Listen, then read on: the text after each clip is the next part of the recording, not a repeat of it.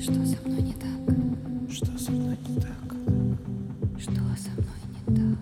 Что же со мной не так? С тобой все так.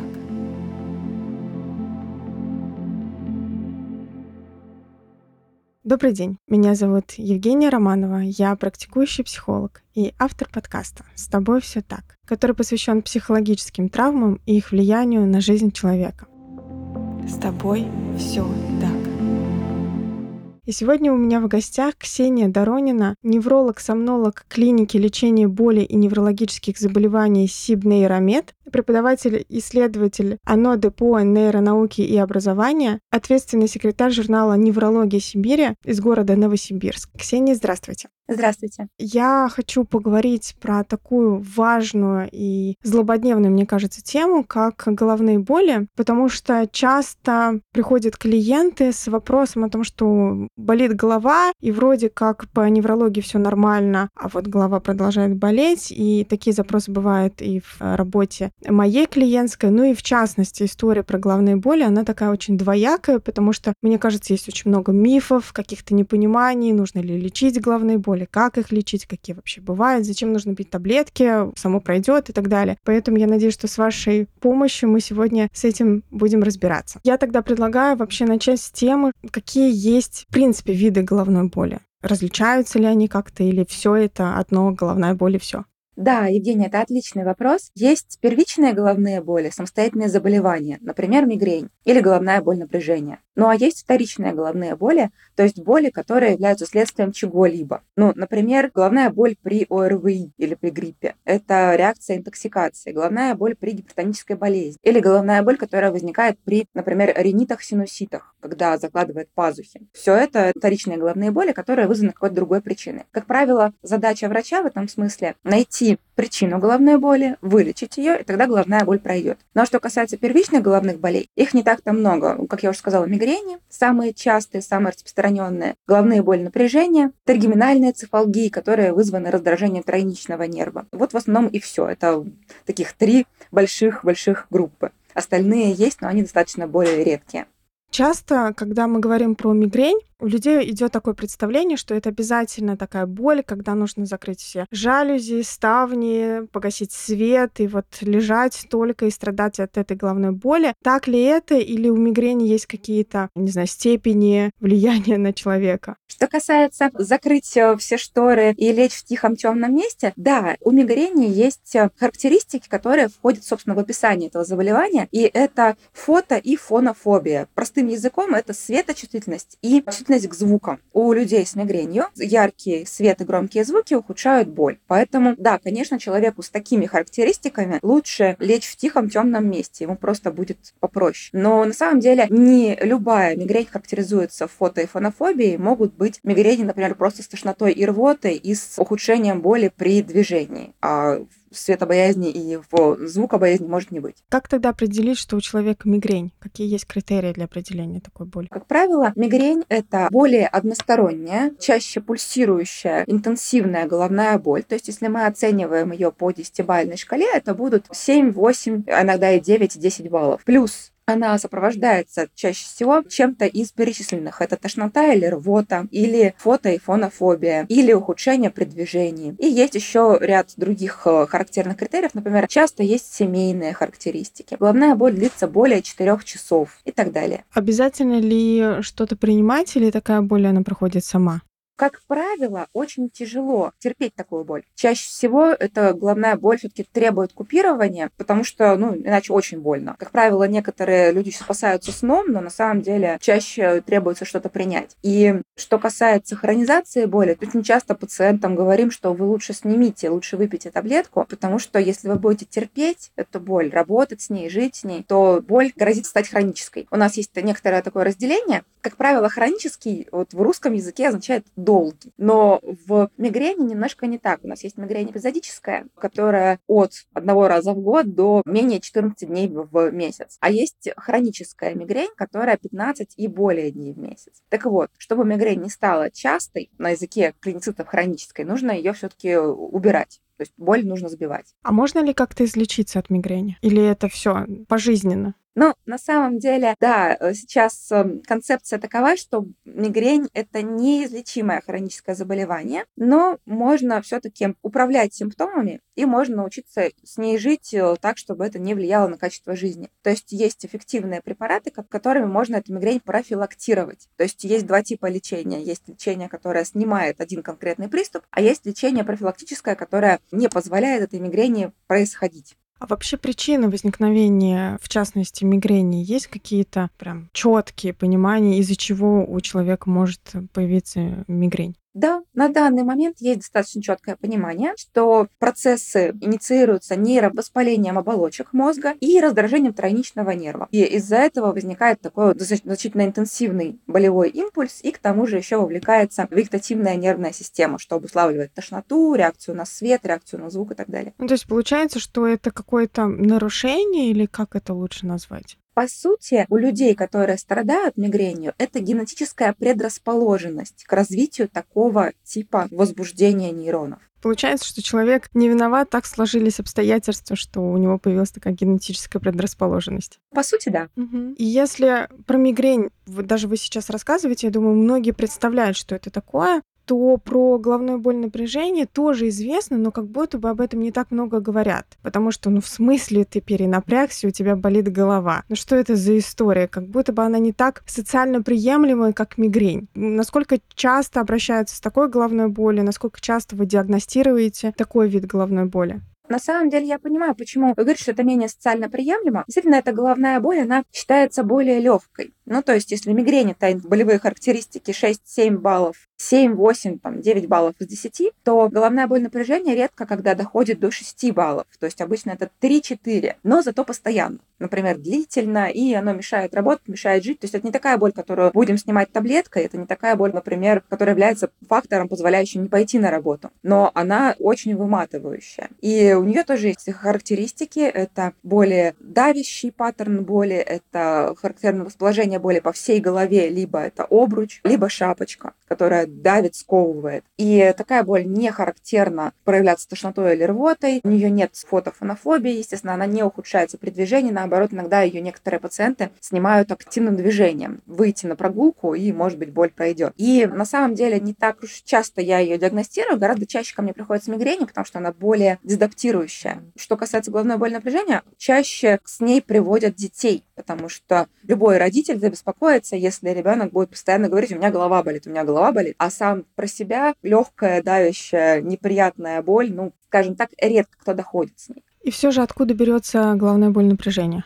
В основном от напряжения перикраниальных мышц. Мышц черепа, и немного еще плечевого пояса. То есть это, естественно, не сосуды, не остеохондроз и никакие другие особенности. Это именно мышечное напряжение, потому что человек сидит в нефизиологичной позе. Очень часто это напряжение мышц глаз, Поэтому напряжение, оно не переходит в какое-то там, скидывание этого напряжения, мышцы не могут расслабиться, и возникает хроническая боль. Это получается, если про мигрень вы говорили, что это такая генетическая предрасположенность, то головная боль напряжения — это приобретенная головная боль, я так понимаю. Да, по сути, да. Но опять-таки мы очень многого не знаем, и в целом вполне возможно, что лет через 10, 20, 50 мы дойдем до того, что в принципе предрасположенность к болевым расстройствам, она генетическая, потому что как мы можем объяснить, что, допустим, два человека работают в офисе, а у одного есть головная боль напряжения, а у другого нет. У одного развивается хроническая боль в спине, а у другого не развивается. Но это уже, скажем так, тема даже философская немножко. И тогда как работать с такой головной болью? Купировать таблетками или пережидать? С головной болью напряжения работать тяжело, значительно тяжелее, чем с мигренью, потому что в основном ее лечение не фармакологическое, а путем изменения образа жизни. То есть это методики ауторелаксации, это методики отвлечения от боли, методики переключения и так далее. Это очень сложно, особенно с нашим населением, с в частности, российским, потому что мы не привыкли расслабляться, очень туго идет идея обучения медитации и прочему. Поэтому, конечно, непросто, но если вдруг все-таки человека научить этим методикам, то достаточно успешно он может даже самостоятельно себе помочь. Получается, заболела голова, помедитируй. Ну, по сути, так, но не совсем так. Я бы сказала, что если ты на регулярной основе медитируешь, вот тогда голова у тебя болеть не будет. Или, может быть, будет болеть меньше. Получается, что медитации же, они все равно больше включают парасимпатику. Есть ли зависимость от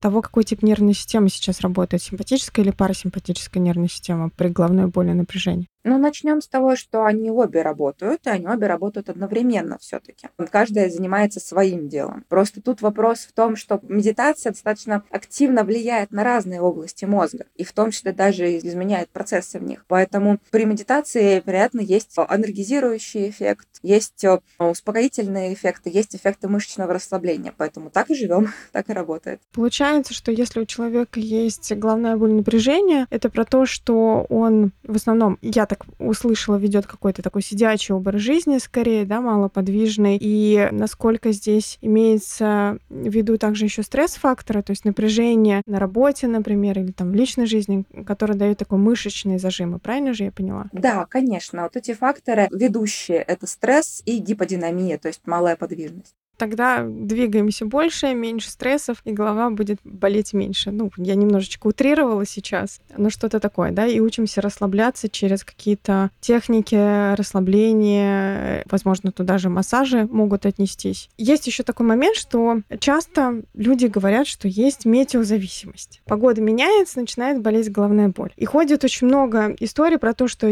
является ли это мифом или это правда. Поэтому очень хочется, чтобы вы развеяли мифы и сказали, как на самом деле существует ли метеозависимость. Вопрос дискуссионный до сих пор. Не так давно, по-моему, прошлой осенью был выпуск «Ученые против мифов», полностью посвященный медицине. Там Ирина Галеева, очень известный невролог московский, рассказывала о том, что все-таки нет никакой метеозависимости, и большие исследования этого не подтверждают. Но, опять-таки, я со своими пациентами никогда не спорю. У меня очень-очень большое количество людей приходит и говорит, что у меня есть сезонные боли, то есть вот весь есть весна, есть осень, и мои мигрени становятся хуже. У кого-то на смену погоды, у кого-то на перепады температуры, кто-то так связывает. И на самом деле, на мой взгляд, эта дискуссия совершенно скажем так, э, бессмысленная с практической точки зрения. То есть хорошо, есть у вас мнение или гипотеза, что ваши головные боли усиливают перепады погоды. Мы на это повлиять можем? Нет. Мы можем вас подстраховать какими-то обезболивающими, какими-то препаратами для профилактики? Да, можем. Тогда давайте вот это делать. Получается, что все же ответа на этот вопрос нет. У меня нет конкретного ответа, и я не думаю, что имеет смысл его давать. На мой взгляд, я вижу эту симптоматику. Скажем так,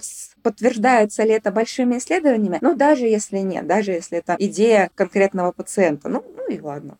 Я могу по себе сказать, я тот человек, который страдает от головных болей напряжения. У меня как раз-таки при перемене климата с зимы на весну и с осени на зиму у меня правда усиливаются головные боли. Не уверена, что это метеозависимость, но такая связь, она существует уже несколько лет, и я ее тоже замечаю. Поэтому, правда, такой интересный феномен. Угу. Да.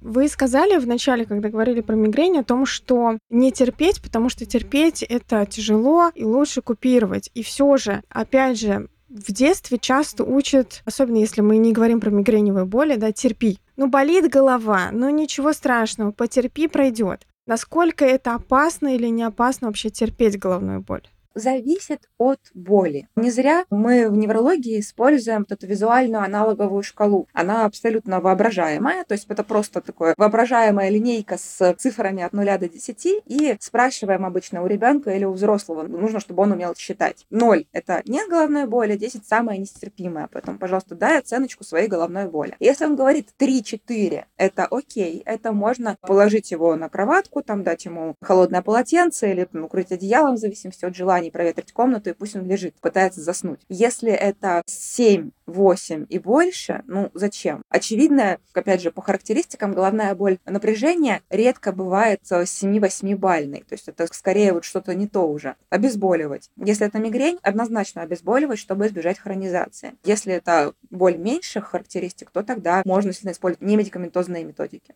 Получается, не медикаментозной методики это тоже не протерпеть. Это происпользовать какие-то другие варианты, кроме таблеток, да, кроме препаратов. По сути, да. Но это может быть по-разному. Все равно мы как бы не снимаем боль фармацевтикой, а говорим, допустим, э, пойдем прогуляемся на воздух, или можно выпить стакан воды. Кстати говоря, по мигрени у детей может помогать такая история. Выпить 250 миллилитров воды. Иногда бывает и так, помогает. То есть, да, мы используем какие-то методики коррекции. Вы сказали про детей. А насколько опасны головные боли у детей, когда уже стоит прям обращать на это внимание? Есть понятие красные флаги. Это, в принципе, в педиатрии очень распространено вообще в разных состояниях, и в гастроэнтерологии, и в неврологии тем более. Красные флаги — это такие признаки, которые появляются, и мы понимаем, что головная боль опасная. Но, в принципе, я бы советовала при частой головной боли, то есть если родитель видит, что ребенок два и больше раза за неделю пожаловался на головную боль, сводите к неврологу, исключите вот те самые красные флаги и живите дальше спокойно с рекомендациями. Что касается красных флагов, это головная боль и высокая температура выше 39. Это головная боль и сыпи, головная боль и нарушение сознания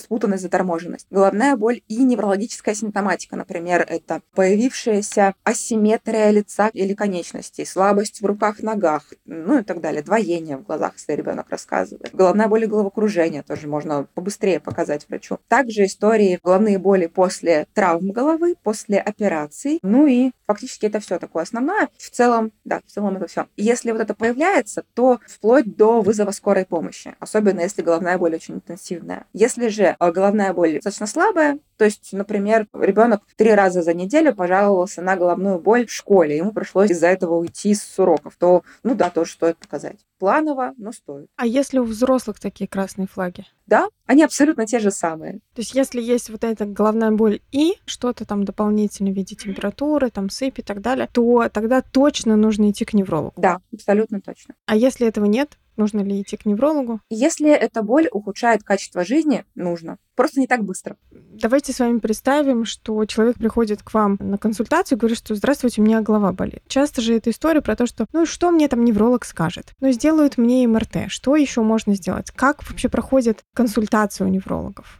По поводу головной боли? Консультация должна проходить с огромным вниманием к жалобам и анамнезу. То есть, на самом деле, МРТ — это вообще не панацея. Ни при мигрени, ни при головной боли напряжения на МРТ мы ничего не найдем. Будут красивые мозги на пленочке, потраченные деньги и, собственно, полное непонятие, что с этим делать дальше. Ничего не находит. Да, и снимок собственной головы на холодильнике. Поэтому огромное внимание должно быть именно потрачено на изучение этой самой боли. Я обычно задаю вопросы, а где у вас болит? Покажите область, прямо рукой покажите. Как у вас болит? Оно давит, оно пульсирует, простреливает. Потом, сколько времени оно болит? Вот, например, голова болела там 5 минут и прошла, или это 4, или это 6 часов, или это день целый, пока не легли спать. Чем сопровождается головная боль? Тошнота, рвота те же самые. Может быть, из глаз текут слезы, когда голова болит. Может быть, из носа течет, когда голова болит сильно. Ну и так далее. Все-все-все характеристики мы собираем, потом спрашиваем о том, как это все начиналось, развивалось, то есть с каких пор голова болит, как это все изменялось в течение времени. А, допустим, при мигрени у женщин всегда очень э, информативно спрашивать во время беременности, кормления грудью, болела голова или нет. Как правило, мигрень во время беременности кормления проходит,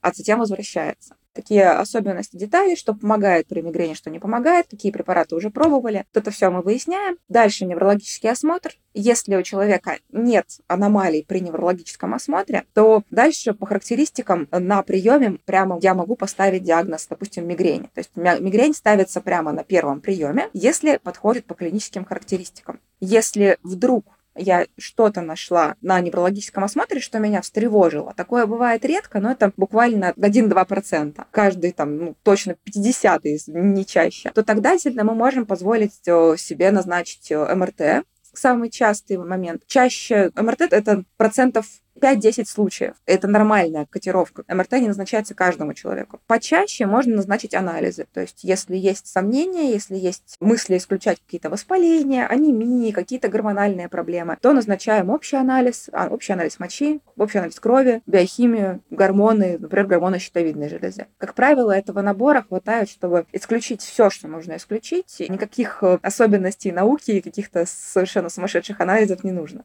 Такой прям полноценный осмотр. Вы сказали про красные флаги. Я задумалась о том, что если есть красные флаги, то у взрослых тоже идет госпитализация и вызов скорой, или вообще, если госпитализация с головной болью? Да, конечно. Начнем с того, что на самом деле очень интенсивная головная боль может быть признаком опасных состояний. То есть, например, если головная боль громоподобная, очень интенсивная, нарастающая, нестерпимая, это может быть признаком, допустим, субарахноидального кровоизлияния, нарушения кровообращения, инсульта геморрагического. Также могут быть головные боли при менингитах, что тоже очень опасно и у взрослых, и тем более у детей. Головные боли с огромным количеством состояний могут быть связаны головные боли, если мы видим, что она очень интенсивная, ее невозможно снять, то, конечно, адекватно вызвать скорую помощь, и тогда они как минимум снимут этот болевой синдром. Если посчитают нужным, то и госпитализируют. Чем все же лечить головную боль? Если это мигрень, то я уже говорила, есть э, у нас два типа лекарств. Это первое, то, что снимает приступ, очень важная группа. Как правило, наши пациенты почему-то очень любят комбинированные анальгетики из серии МИГ, например, вот что посильнее, чтобы там был и кофеин, там еще что-нибудь. Но комбинированные анальгетики плохи тем, что они могут вызывать привыкание, могут быть неэффективны, малоэффективны за счет того, что во многих из них, например, находится метамизол натрия, который поодиночке вообще уже нигде не используется. Допустим, тот же самый, там, по-моему, миг, салпадеин и прочее. Что касается эффективных анальгетиков, то если мы говорим про э, НПВС, то самый классный, самый передовой – это ибупрофен. Простейший, знаменитейший и так далее. Для мигрени, возможно, будут требоваться большие дозировки. 400-800 миллиграмм. У взрослых, я имею в виду. У детей там дозировки другие по весу. Также мы можем использовать и другие, скажем так, моноанальгетики.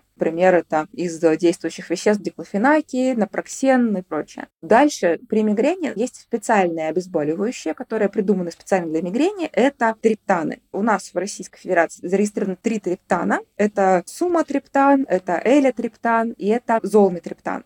Что касается последних двух, они весьма хорошие по скорости эффекта и достаточно адекватные по доставаемости, то есть они везде есть. И недавно появился еще назальный спрей золметриптана, что очень классно, потому что он быстро действует. Но это для взрослых, только для взрослых. Все триптаны с 18 лет. Дальше мы говорим о профилактической терапии. И в 2021 году вышла очень-очень хорошая клинические рекомендации по лечению мигрени. В принципе, я думаю, что даже пациенты могут их читать и сравнивать, чтобы их не лечили капельницами, чтобы их не лечили физиотерапией там, и так далее. И среди препаратов, которые мы применяем при первой линии, это бета-блокаторы, то есть пропронолол. То есть это те препараты, которые мы принимаем ежедневно. Болит голова, не болит, все равно принимаем. На протяжении минимум полугода, ну, до 9 месяцев, в общем. Это бета-блокаторы, пропронолол, это противоэпилептические препараты, например, топирамат, тоже бояться не надо, он совершенно хорошо переносится. Это некоторые антидепрессанты, например, венлофоксин и амитриптилин, ну и некоторые другие препараты. То есть антидепрессанты тоже выписывают при головной боли? Да, да. Потому что часто люди боятся пить антидепрессанты, потому что я же не сумасшедшая, чтобы пить антидепрессанты. В таких случаях я всегда очень подробно разъясняю, что я назначаю антидепрессант, назначаю на долгое время, допустим, на год. Но это делаю не потому, что у вас есть тревога и депрессия, а потому, что у вас есть головная боль. Вот посмотрите вот этот раздел клинических рекомендаций. Там первая линия — это в том числе вот этот препарат. И я считаю, что, допустим, мы вам не можем назначить бета-блокаторы, потому что вы, допустим, гипотоник, и давление упадет. Противоэпилептический препарат мы вам не можем назначить, потому что, например,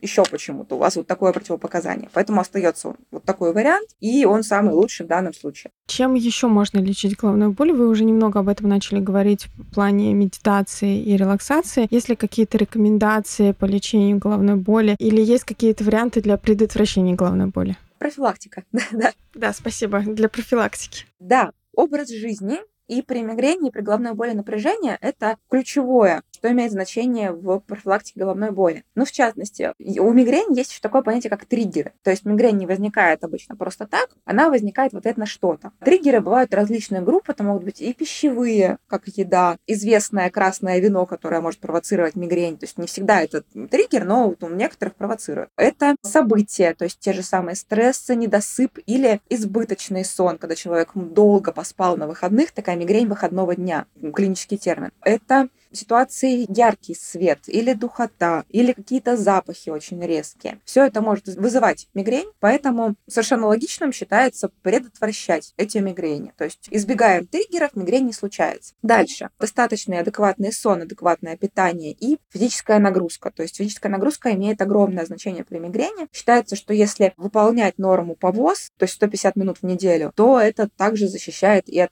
ухудшения по мигренозным головным болям. Ну, дальнейшие методики, ну, это самомассаж, это свежий воздух, хобби, релаксации различные, ну и так далее. Методик много, в том числе э, ограниченно эффективны, но могут использоваться музыкотерапия, ароматерапия, арт-терапия и так далее. Что что угодно, лишь бы нравилось, лишь бы помогал. Вы сказали про 150 минут, и мне здесь хочется уточнить, 150 минут чего? А, умеренной или средней интенсивной физической нагрузки в неделю. Это ходьба? Или что-то посерьезнее? На самом деле это может быть что угодно. Но, условно говоря, например, вы каждый день 5 дней в неделю по 30 минут ходите на работу. 30 минут у вас нагрузки ежедневно. И вот все, мы попадаем в эти 150 минут. А если человек э, городской житель с машиной, например, у него есть 2 э, часа танцев, и вот он гуляет 30 минут в выходные. И это тоже попадает. Угу. А чем тогда не стоит лечить головную боль? Вариантов масса. До сих пор я вижу в назначениях у своих пациентов очень своеобразные схемы. Например, это капельницы, это магний, который вроде как хорош для мышц. Вот попейте магний, попейте глицин, попейте гомеопатию и так далее. Массаж как моносредство не является первой линией для лечения. То есть, ну, может быть, вспомогательной методикой, но как моно лечение не сработает. Мышечные релаксанты, которые очень часто пьют, ну, например, тизанидин, толперизон, баклофен, тоже не являются первой линией для снятия головной боли. Я уж не говорю о том, что никакие бабушки, гадалки и прочее тоже не являются способом снять головную боль. То есть получается, что все же капельницы, вот эта вся история не будет работать с головной болью? Оно может сработать раз-два. Как, во-первых, эффект плацебо, во-вторых, это может просто совпасть. Но если это действительно мигрень, или действительно головная боль напряжения, то, как правило, ситуация вернется еще хуже и будет все равно необходимо как-то воздействовать на нее целевой методикой. А если препараты не работают, если прописали что-то из препаратов, медикаментов, они не работают или обезболивающие, например, не работают, то что тогда? Такое часто бывает. Бывает фармакорезистентная мигрень, когда у человека действительно уже наболело, и вот он пьет э, бупрофен горстями, но не помогает или помогает очень мало. То есть головная боль не уходит, а только там снижает свою интенсивность. На такой случай мы можем, э, ну, во-первых, перевести его с НПВС на триптаны. Если триптаны не помогают, мы можем пробовать какие-то комбинации, например, и НПВС, то есть нестероидные противовоспалительные, и триптаны. Можем пробовать немедикаментозные методики, например, есть в России, ну, сейчас его не очень много, но можно найти, можно приобрести стимулятор тройничного нерва под названием цефали или цефали. Это прибор, который воздействует на тройничный нерв с помощью электрической стимуляции. И у ряда людей он достаточно хорошо влияет на головные боли, на мигрень. Плюс в том, что его можно использовать беременным и кормящим, что очень важно, чтобы они не пили лишние препараты, и в том числе и детям. А есть ли зависимость от обезболивающих? Потому что тоже бывает такая история, что как будто бы появляется вот эта зависимость. Да, есть такая проблема. Это называется лекарственная индуцированная головная боль или медикаментозная индуцированная головная боль. Мы ее в диагнозах обычно пишем как ЛИГБ или МИГБ. Эта самая боль, она возникает, если человек принимает более 8-10 таблеток в месяц может возникнуть. По крайней мере, уже повышается риск. Но на самом деле, конечно, когда а, люди доходят до меня, там уже не 8-10 таблеток в месяц, а 30-40 таблеток в месяц. То есть это ежедневно и не по одной, и даже не по две бывает. То есть это совершенно безумное количество. Дело в том, что когда очень часто человек пьет обезболивающее, наш головной мозг меняет свою систему восприятия боли. И в таком случае состоянием боли уже является состояние, когда человек не обезболен. То есть как только действие препарата заканчивается, мозг воспринимает это состояние как будто бы боль. И плюс еще также сюда подвязываются эмоциональные моменты, то есть человек становится зависим от э, таблеток, потому что ему становится страшно. А если, например, я сейчас выйду из дома, пойду на важное рабочее совещание, у меня заболит голова, давайте-ка я выпью таблеточку заранее. Ему становится хорошо, спокойно и все. А как только действие обезболивающего кончается, ему сразу кажется, что ему плохо или что не подействовало, и может несколько раз, несколько таблеток выпить за раз. В таком случае это очень психоэмоциональное состояние, и мы вынуждены отменять обезболивающее, вызвавшее привыкание совсем, проводить некоторую терапию по, скажем так, десенсибилизации. Ну, то есть мы как будто бы вымываем, грубо говоря, препарат из организма. А вот это единственный способ, когда нам пригождаются капельницы. Но не простые капельницы, а с глюкокортикоидами. И это делается в условиях стационара, ну или хотя бы дневного стационара. То есть человек приходит, он, может, даже берет больничный, мы капаем его 3-5 дней и вот назначаем какие-то другие обезболивающие, какие-то более сильные, какие-то более корректные, назначаем терапию для профилактики, и он уходит лечиться. И этот препарат он уже не принимает. В идеале никогда. То есть получается, что способом справляться с условной зависимостью от обезболивающих это пить другие обезболивающие. Не совсем. Мы просто убираем вот этот агент, который вызвал привыкание. Говорим человеку, что как бы не было трудно, в целом этот препарат он больше не пьет. И либо он терпит вот этот болевой синдром, то есть происходит детоксикация. Неделю-две придется достаточно трудно. Почему я и говорю, что иногда это проводится в стационаре. Либо, если боль совсем нестерпимая, ну, тоже мы как бы не изверги, поэтому что-то назначается. Но, опять-таки, когда препарат выжившей зависимость мы убираем, боли достаточно быстро снижаются. То есть человек через одну-две недели перестает воспринимать вот эту логическую связь, таблетка хорошо, и начинает понимать, что у него на самом деле не болит голова. Очень похоже на именно зависимость от веществ. Механизмы зависимости общие.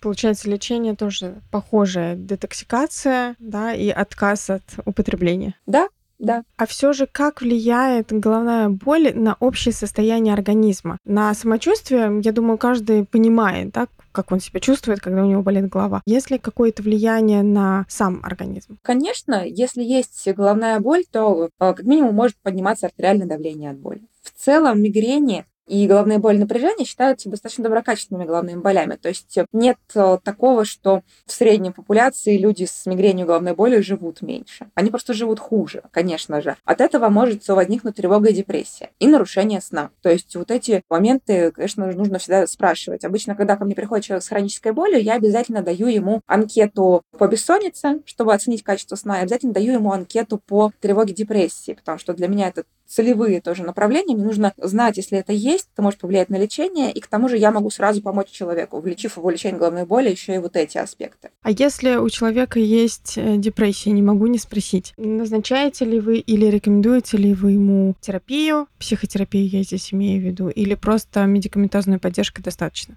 Обычно я рекомендую психотерапию почти в 100% случаев. Я, скорее всего, скажу об этом, но очень часто я встречаю сопротивление, поэтому да, сначала мы налаживаем комплайенс, то есть чтобы человек хотя бы мне научился доверять, потому что у пациентов с головной болью бывает очень затяжная история поисков, что же с ними, затяжная история лечения. Вначале мы хотя бы налаживаем наши с ним врачебно-пациентские отношения, а дальше я каждый раз просто потихонечку пытаюсь проложить эту дорожку к психотерапии и говорю, что ну может быть, ну вот смотрите, мы с вами ногу, условно говоря, сломанную загипсовали, но надо все-таки на реабилитацию сходить, а реабилитация в данном случае это вот психотерапия, поэтому задумайтесь. Иногда работает, иногда не очень. На самом деле очень радостно слышать, когда есть э, такой какой-то тандем в работе и нет противоречий каких-то. Вы сказали про такой очень интересный аспект, кроме депрессии, это про сон. Вы сказали про то, что есть э, мигрени выходного дня, да, когда человек пересыпает. Можете немного поподробнее об этом рассказать? Да, это истории про так называемый социальный джетлаг. То есть, когда человек э, очень мало спит в будни, например, 5-6 часов, потому что все мы понимаем, что есть работа, дети, дорога до работы и прочее.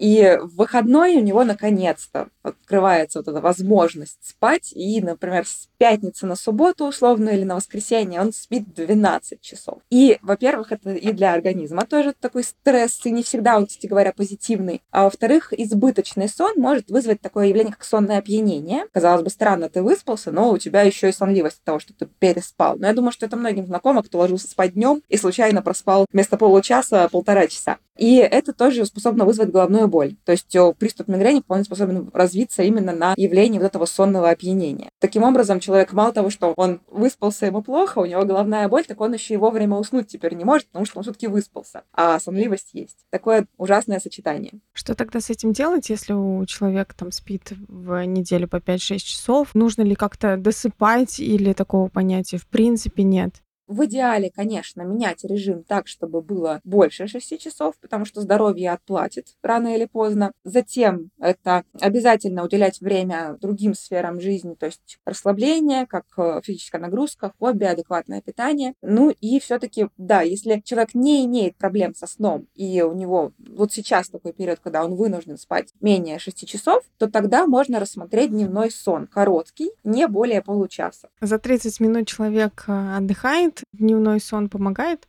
Это называется в англоязычной литературе power nap, такая перезарядка. Она действительно помогает даже в офисе Google. Очень э, многие руководители стали ставить кушетки для своих сотрудников, чтобы они эти 15, 20, 30 минут поспали. И, по-моему, в Японии есть такие же капсулы, где можно выпить э, кофе, потому что кофе как раз начинает действовать через 30 минут. И человек заходит в эту капсулу, выпивает чашку там, крепкого эспрессо, ложится спать, засыпает на 15, например, 20 минут, просыпается, кофе как раз подействовал, и он такой бодрый и позитивный, топает обратно на работу. Не могу не спросить про кофе. Насколько кофе полезно в таком случае или вредно, и в частности для головной боли, ну и для общего какого-то такого состояния организма? На самом деле вопрос для кого и вопрос э, зачем и сколько мы пьем. То есть вопрос в количестве, конечно же. Вообще в кофе нет ничего вредного. Для взрослых людей это вполне себе хороший напиток. Одна-две чашки кофе до обеда – это профилактика болезни Паркинсона и это профилактика сердечно-сосудистых заболеваний. Но есть момент, что если есть гипертония, то тогда кофе стоит ограничивать. Ну и, конечно, кофе после обеда может существенно нарушить расписание и засыпание, потому что кофе метаболизируется от 4 до 8 часов в зависимости от э, генетики нашей, в зависимости от нашего метаболизма. Поэтому у кого-то, допустим, чашка кофе и в 6 вечера не вызовет проблем, проблем. Кто-то сможет выпить кофе в 2 часа дня и не уснуть потом вообще. Вы сказали одна-две чашки, не могу не уточнить, а объем-то какой? Объем считается примерно именно чашка, то есть 250 миллилитров, это я говорю про кофе с молоком. А если чистый? Я как кофеман буду сейчас уточнять.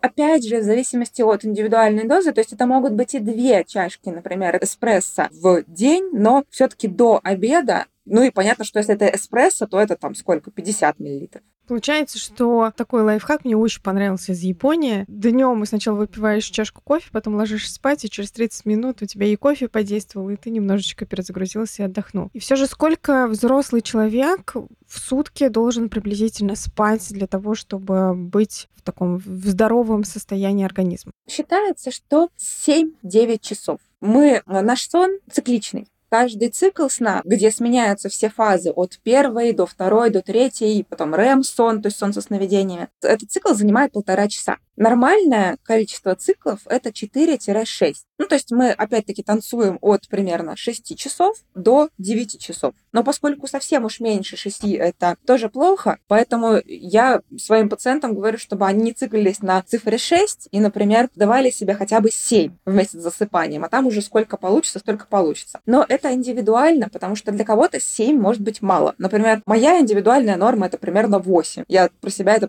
как-то знаю, уже вычленила. А кому-то нужно и 9, это тоже нормально. Ненормально спать более 10 часов. Угу. Вы уже сказали про головную боль, что человеку можно положить условно там холодное полотенце и уложить спать. Правильно ли я понимаю, что можно ложиться за головной болью спать, и это нормально?